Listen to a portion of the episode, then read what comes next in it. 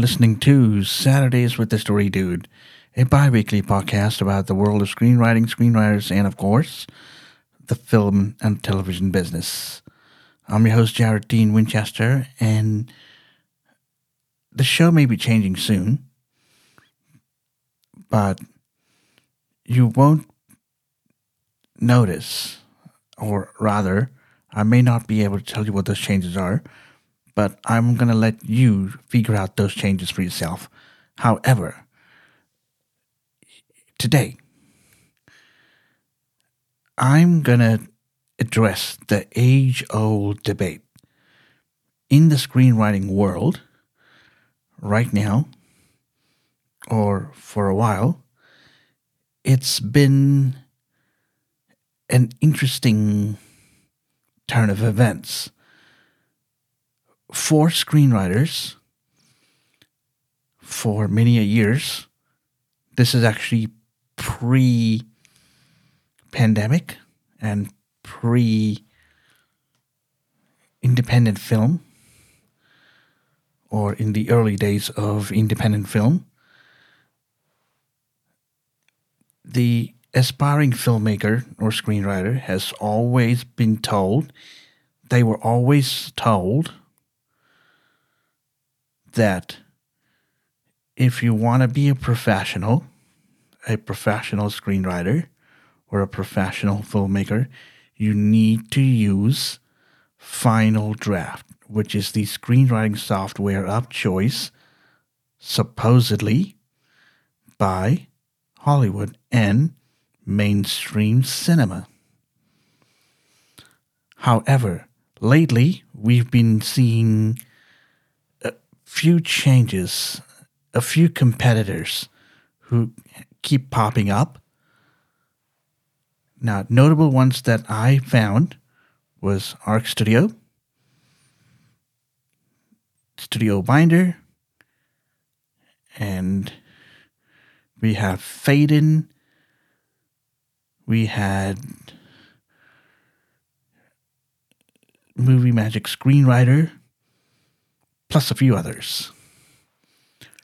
What I do hope is that based on the features available for each single one of these software packages to enable the screenwriter to do their job, to write scripts, to focus on writing scripts, it depends on the feature set that a writer needs, and it depends on you, the writer.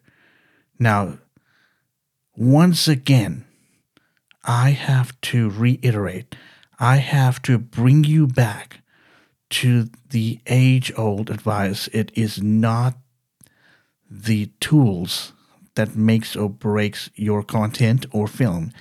It is literally the filmmaker, the screenwriter, or in some cases, it's the editor that puts the final pieces of the puzzle together for final delivery of a film or a TV show. Unfortunately, in not just mainstream cinema, we also have some in independent area where filmmakers and screenwriters alike are still believing that it's the tools that makes or breaks their content. When their content itself is subpar, or it's not up to standard, or it's not of quality. But they still believe, they still hold to this day that it's the tools that helps them make great content. I'm here to tell you no, it's just a tool. It's you, the writer, and it's you, the filmmaker, that makes or breaks your content or your film. And it's the process that you go through to arrive at that finished product, which also includes using the tools of the trade. Things have changed. Final Draft is no longer the king of software packages for screenwriters because screenwriters are, as I mentioned, literally have options to choose from. Screenwriters have realized that it's not one option available. They've got a few other options, other cost effective options, if they find themselves in a position where they are unable to afford the asking price of Final Draft or Movie Magic Screenwriter. Now, I've watched a few videos about screenwriting software, comparing screenwriting software, and Writer Duet is another example. But if you were to compare the two big players, Final Draft and Movie Magic Screenwriter, now, Movie Magic Screenwriter has been described as the Pepsi of screenwriting, meaning just like when Coke came out, Coca Cola came out, and Pepsi followed, I believe the writing brothers or the entertainment partners came up with Movie Magic Screenwriter after Final Draft was established. Now, the recent update for Final Draft, Final Draft 13, now, even though it added a few interesting changes, a few interesting improvements to the application, I'm told that the screenwriting community is unimpressed. Now, I could see their point. However, they still forget that it's not the tool, but it's them, the writers, that need to adapt to the tool. It's the same with cameras for filmmakers. Filmmakers still believe that a certain type of camera, or a certain brand of camera, or a certain model of a camera will make or break their film. And as an example, when I was going to film school, and I believe I mentioned this quite a few times, but I'll mention it again. Time and time again, when I was in film school, I had my classmates believe, and sometimes to their very core, that a full frame cinema camera or a full frame DSLR camera or a mirrorless camera is what's going to make or break the film. And if you don't have this, you ain't a professional. I mean, like, really? That's your freaking argument? You're saying because I don't have this equipment, I'm not a filmmaker? Really? That's pathetic. But anywho, I digress. The way I'm looking at it, I believe it's time for me to switch away from Final Draft. Now, it's got all this bells and whistles, no doubt. But the asking price every time an update comes out,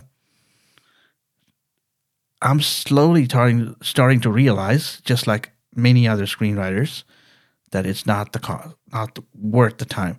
But what I'm going to do is I'm going to be trying out a couple of different options.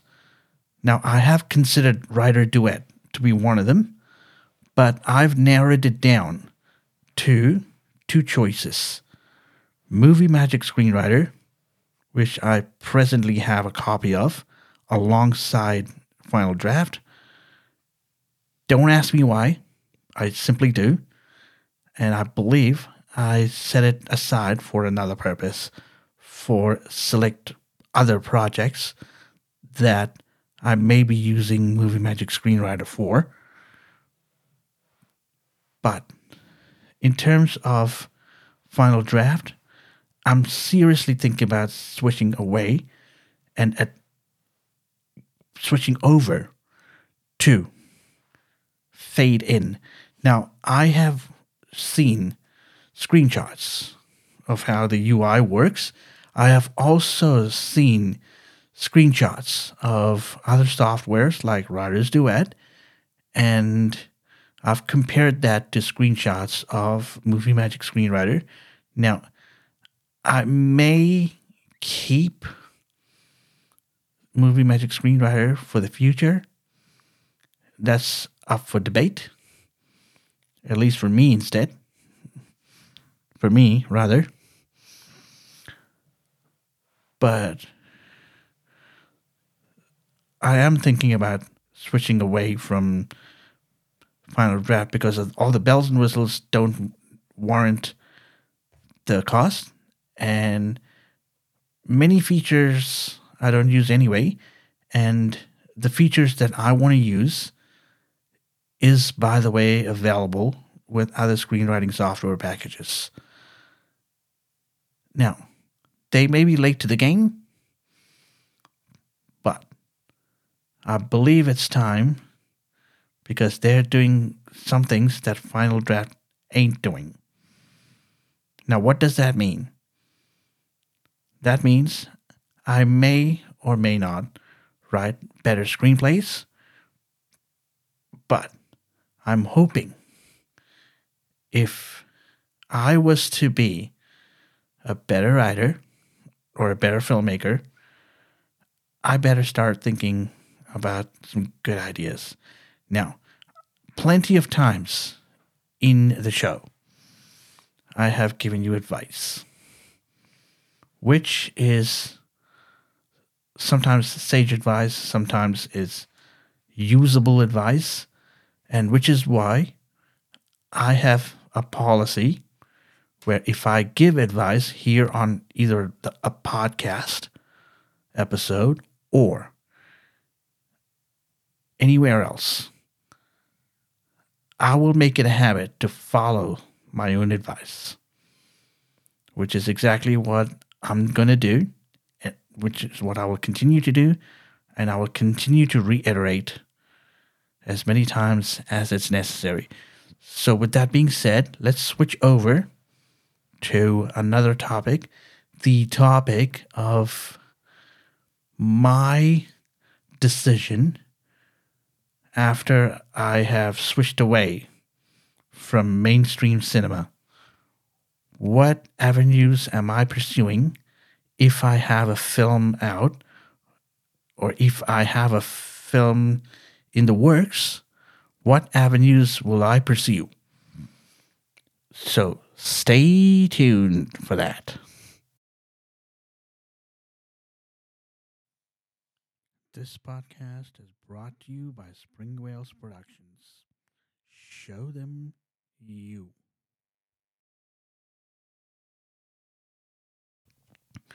Welcome back.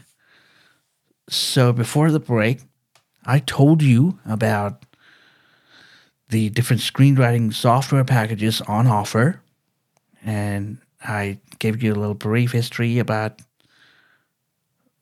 how the final draft was the only option f- for an aspiring screenwriter or a filmmaker. But now, because screenwriter, sc- mo- final draft, the screenwriter software package, has become a bit of a cost pro- prohibitive. Need I use that term? Meaning, could be expensive for some, could be unaffordable for some. And given the fact that there are other options to choose from, I've told you that I may be considering a switch to something like fade in and keeping Movie Magic Screenwriter. So, moving on to another thing that I'm exploring, and that is after I've made a decision to tell you guys to stay away from mainstream cinema for all you aspiring filmmakers, both on my YouTube channel and here on the podcast. I have mentioned to you how mainstream cinema is detrimental. And by detrimental, I mean, is it really worth aspiring to have a career in mainstream cinema. I'm going to follow that up by telling you what my avenues will be as an aspiring filmmaker and a screenwriter. And yeah, sure, I could, for the most part, finance the films myself, write the script myself, finance it myself, and put it up on something like YouTube or Vimeo, and then wait until I have an audience following, given what I'm doing. What I want to do moving forward is explore the option of still considering film festivals. Now, I could do that. I could choose a uh, appropriate or an ideal film festival to submit to, but there's still the added complexity of a biased reader or critic critiquing your project or critiquing your script. Now, whether or not this uh, said critic or reader understands the genre, or you get someone who simply says it don't make any sense or it's unrealistic, which is the one of the most common feedback that I've gotten. There's always a chance that the fee- feedback can be destructive. Now, I have said in previous episodes that I welcome feedback, but I look for constructive feedback. That's what I'm. That's what I want. Now, if any of these uh, film festivals, the readers or the critics, have the skill to provide constructive feedback, I'm on board.